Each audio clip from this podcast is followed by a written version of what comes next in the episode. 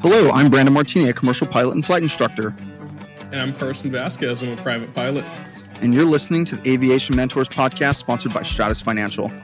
So buckle up because the Aviation Mentors are taking off. Welcome back to another amazing episode of the Aviation Mentors podcast. Today is we're going to be interviewing a Stratus student, actually. Uh, we're interviewing a gentleman named Tavis, who has been a long-time borrower of ours, and he's going to talk to us today about what he's been working on. Uh, one of those things is including his instrument rating uh, at one of uh, Stratus partner schools, Academy of Aviation. So thanks so much for being here, Tavis. Thank you for having me today. Um, hello, everyone. Yeah, it's, it's great to meet you, Tavis. Uh, thanks for being on with us today. So the first thing we'd like to know is how did you get into aviation? Aviation is, um, I actually got into aviation um, back in 1994. Um, I worked in the airline industry and I always had a dream of flying um, actually at age of seven.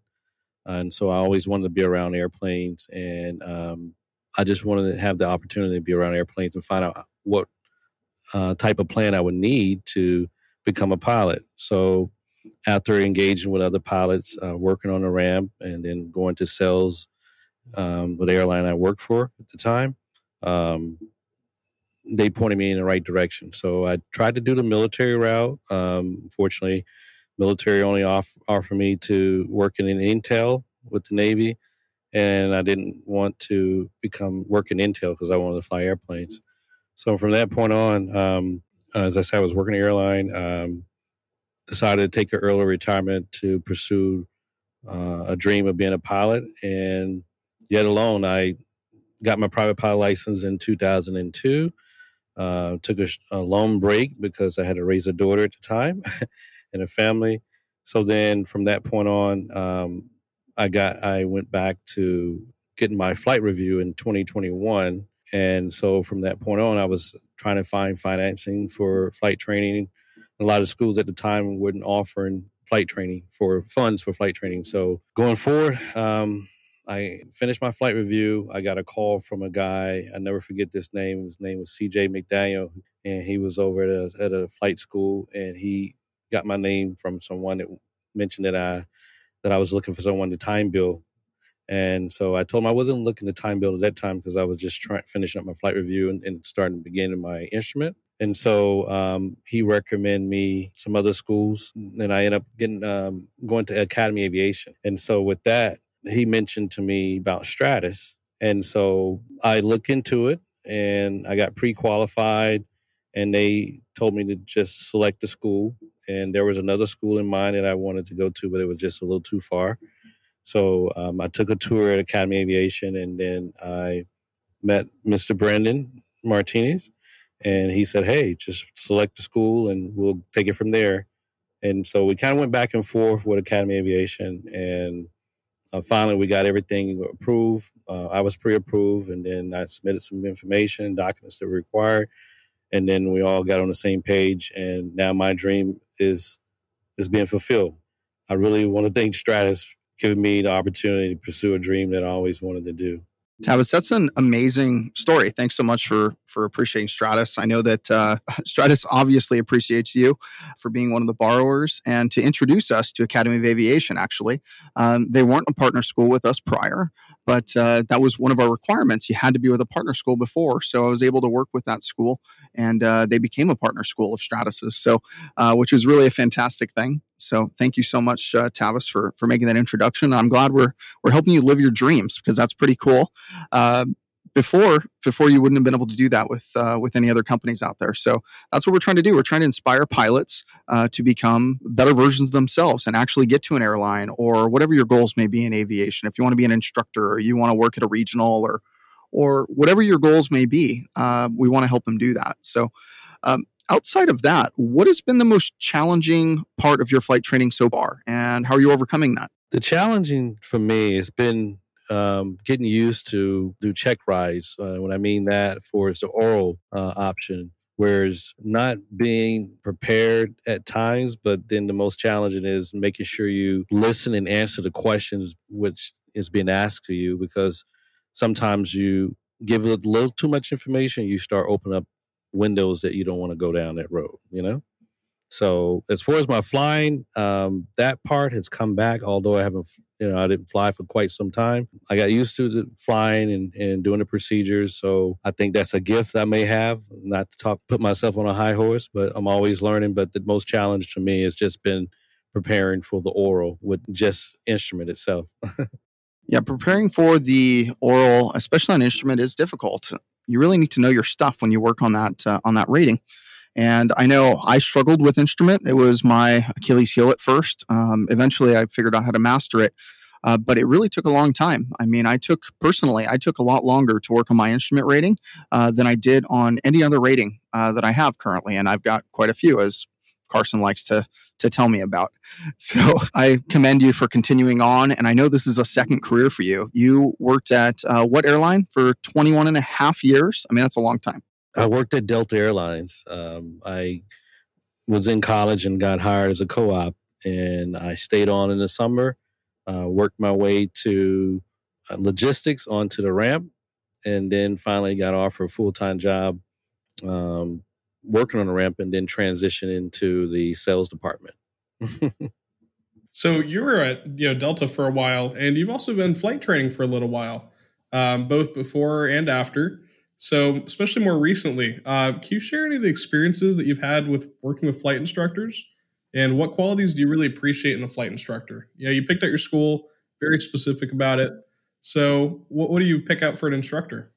Um, in fact, it's funny you mention that because the instructor I started out first with Academy Aviation, he has just finished getting his um, double I, so I was like his first student, and I've the things that we experienced together is um, ironing out some of the things as far as what to say and not and what not to say and, and just keep it simple you know.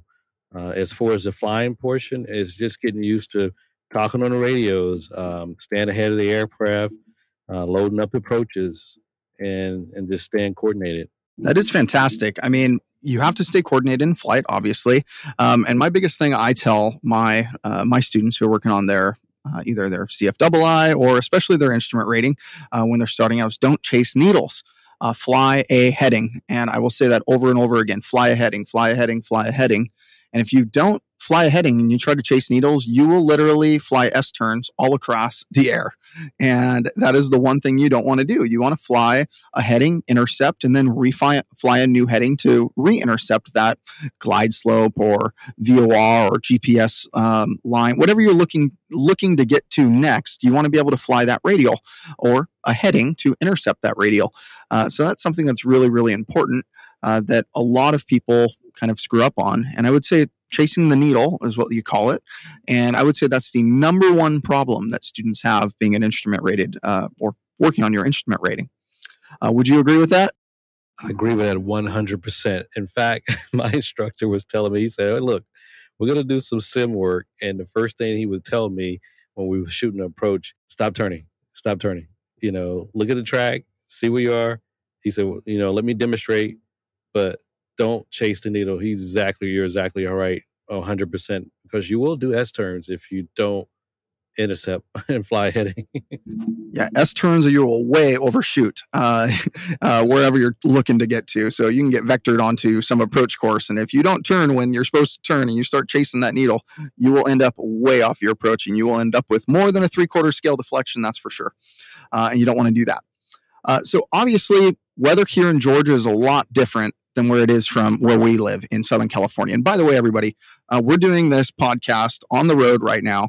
I'm actually visiting flight schools in the state of Georgia currently, um, visiting some of Stratus partner schools. I dropped my son off at Space Camp uh, in Huntsville, Alabama, uh, last, I don't know, Sunday on Father's Day. Um, we spent the morning together, had a great brunch for Father's Day with me and Austin. And then after that, uh, I dropped him off and I stayed until Monday. And now I'm visiting a bunch of our, our Stratus partner schools uh, all across Georgia. Uh, all of them that I can meet. And luckily, most of them are are very close to Atlanta or Atlanta area, so I'm able to get to quite a few of them uh, actually today, tomorrow, and then some on on Thursday as well. And uh, so Tavis and I actually are recording this, believe it or not, um, in the middle of my rental car uh, using Wi-Fi. So I hope that the internet is good enough and the sound quality is positive for us today, uh, because this was really our best option to record this and still get an episode out on Wednesday uh, at 12 noon, like we always do, 12 noon Pacific, of course. So um, I'm really enjoying doing this, and it was kind of a surprise that that I got to meet up with Tavis. Um, and I've had a conversation with Tavis ever since he referred us to become a partner school. Uh, so it's been fantastic knowing him, and he's become just as much of a friend as as a uh, as a borrower of Stratus. So I'm happy that we were able to come here and do this. So uh, outside of that, like I was saying, I'm from Southern California. We're in Georgia right now recording, even though Carson's out in sunny Southern California, where I wish we were. Do you know if the the weather differences are better? Because everyone has this misconception that the weather is always sunny in California everybody there who lives there right now knows that's not true. But out here, um, what's the weather like? Do you have to do density altitude or anything like that? Because it's real hot and muggy sometimes. I know they call it Hot Atlanta for a reason, right? That is actually correct. Um, they get a little not only hot, it's just humid and they have a lot of moisture. So every day um, around between two and six, we have these afternoon thunderstorms. So it's it's hard to get used to trying to plan a flight and not knowing what to expect because you always have convective outlook or a convective segment could be in the area. So we have to do a better job of trying to um, set up our schedule for flight training. And then we always have to, we say as pilots, watch our TAFs and look at any reports or any outlook or pressure that's changing. and especially here in Georgia because of all the heat and humidity and moisture. Yeah, we've we've done several episodes on METARs and TAFs. Uh, and and talking about those in general. So, um, luckily, as long as our listeners have been listening to a lot of our episodes, they should know all the aviation aviation acronyms, especially ones regarding weather. Considering, I think we just did that a couple weeks ago, right, Carson? Yep, we just did. I think that was last week, actually. Uh, we had just talked about it, and you know, it, there has been June gloom here, so I'm assuming you can probably fly in the morning and we can fly in the afternoon. So it's a little bit opposite, you know, across the country, but still works out for you, right? Yeah, it has. Yes, it has. So, Tavis, as you're working on your instrument rating right now, uh, and you're getting ready for your check ride, you said don't dig any holes. And anyone that's gone to any sort of check ride, uh, especially a private pilot check ride, um, they know that is the one thing their CFI is really going to tell them is don't dig a hole. Uh, don't say more than you need to. So, do you have any other advice for pilots who are also getting ready for their check rides? Yes, I would always say pick a friend if it's not your instructor or someone you're studying with, or it could be a family member, and just have them do a script roll. You know, even if they don't understand what's going on, just give them a script and have them read the questions to you, and some, you know, they can he can have it highlighted so that way they know you're following along. So just practicing and not just memorizing, but knowing exactly what you're talking about and then listen carefully to what the question is being asked. Yeah, I mean, that's a really important thing, actually. You have to listen to exactly what they're asking. Uh, most good DPs, at least, they don't try to trip you up on questions.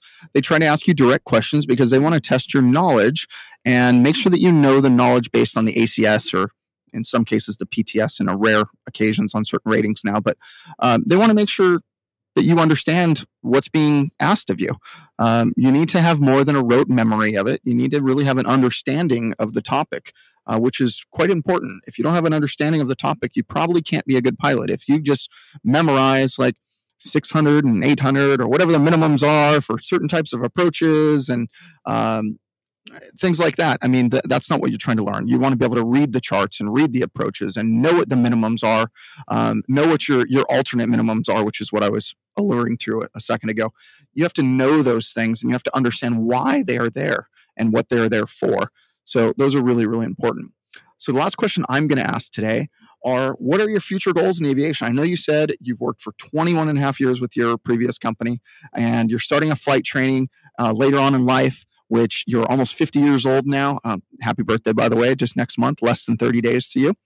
Uh, so what are your future goals in aviation? Because this is a second career. This has got to be uh, kind of exhilarating for you. I mean, it's a brand new thing, and I know learning a new skill um, at an older age. I mean, even in my 30s, I know that it's, it's harder to learn new skills. It's really easy when you're when you're 16 or 18 years old, but as you get older, our brains aren't firing the same way, right? So, um, what are you looking to do in uh, in aviation? What I'm looking to do in aviation is actually be able to fly for a major carrier. That's the goal. Uh, and then from there, I would probably go in the private sector once my time is up from flying for a major carrier.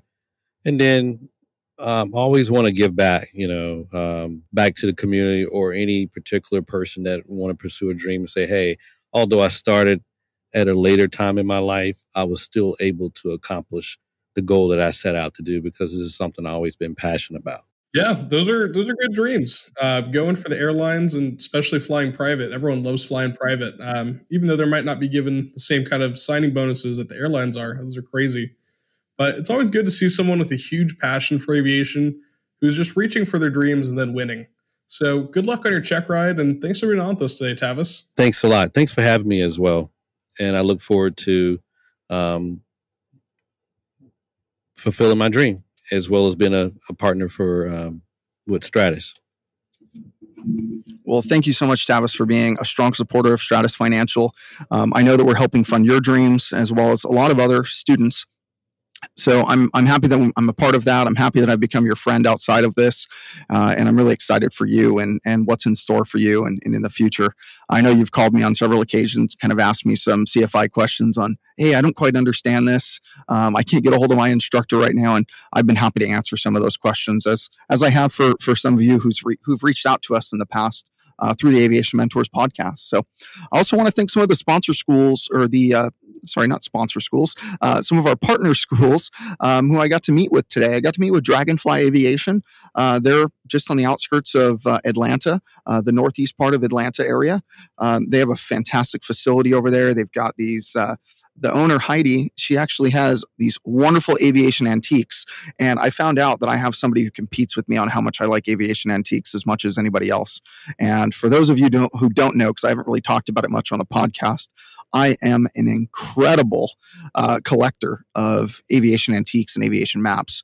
Um, I like to tell everybody that I think I have one of the world's largest collections outside of a museum, and Carson can attest to that. He's he's seen my collection; it is quite extensive. Uh, I literally get everything that I could find whenever I find it, so it's pretty pretty epic. So uh, she showed me that along with some of her new Diamond aircraft that she just purchased uh, and put on the line, and now they're flying full time as well. Uh, so I'm excited for her growth and that we're a part of it. I also met one of our borrowers over there, um, Ruben and he was a fantastic guy to meet. And we're helping fulfill his dreams. He's actually working his commercial pilot rating, uh, or commercial pilot certificate rather. And I'm excited that I got to meet him as well. He was real happy, and uh, I've actually got a photo with him um, that we'll we'll hopefully post on the Stratus uh, Stratus website. And I'm taking one with Tavis right after this podcast, so we'll hopefully post that at some point as well.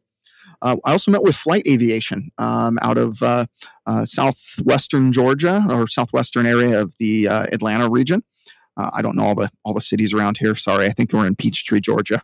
Um, and uh, and and uh, Harlan Hamlin gave me a, an amazing tour of their facility. Uh, they've grown from one airplane to I think 24 airplanes, uh, with several um, on the horizon to come in. So I'm excited to uh, to help grow with them, and uh, I thank them for also giving me a fantastic tour. I think I spent two hours there.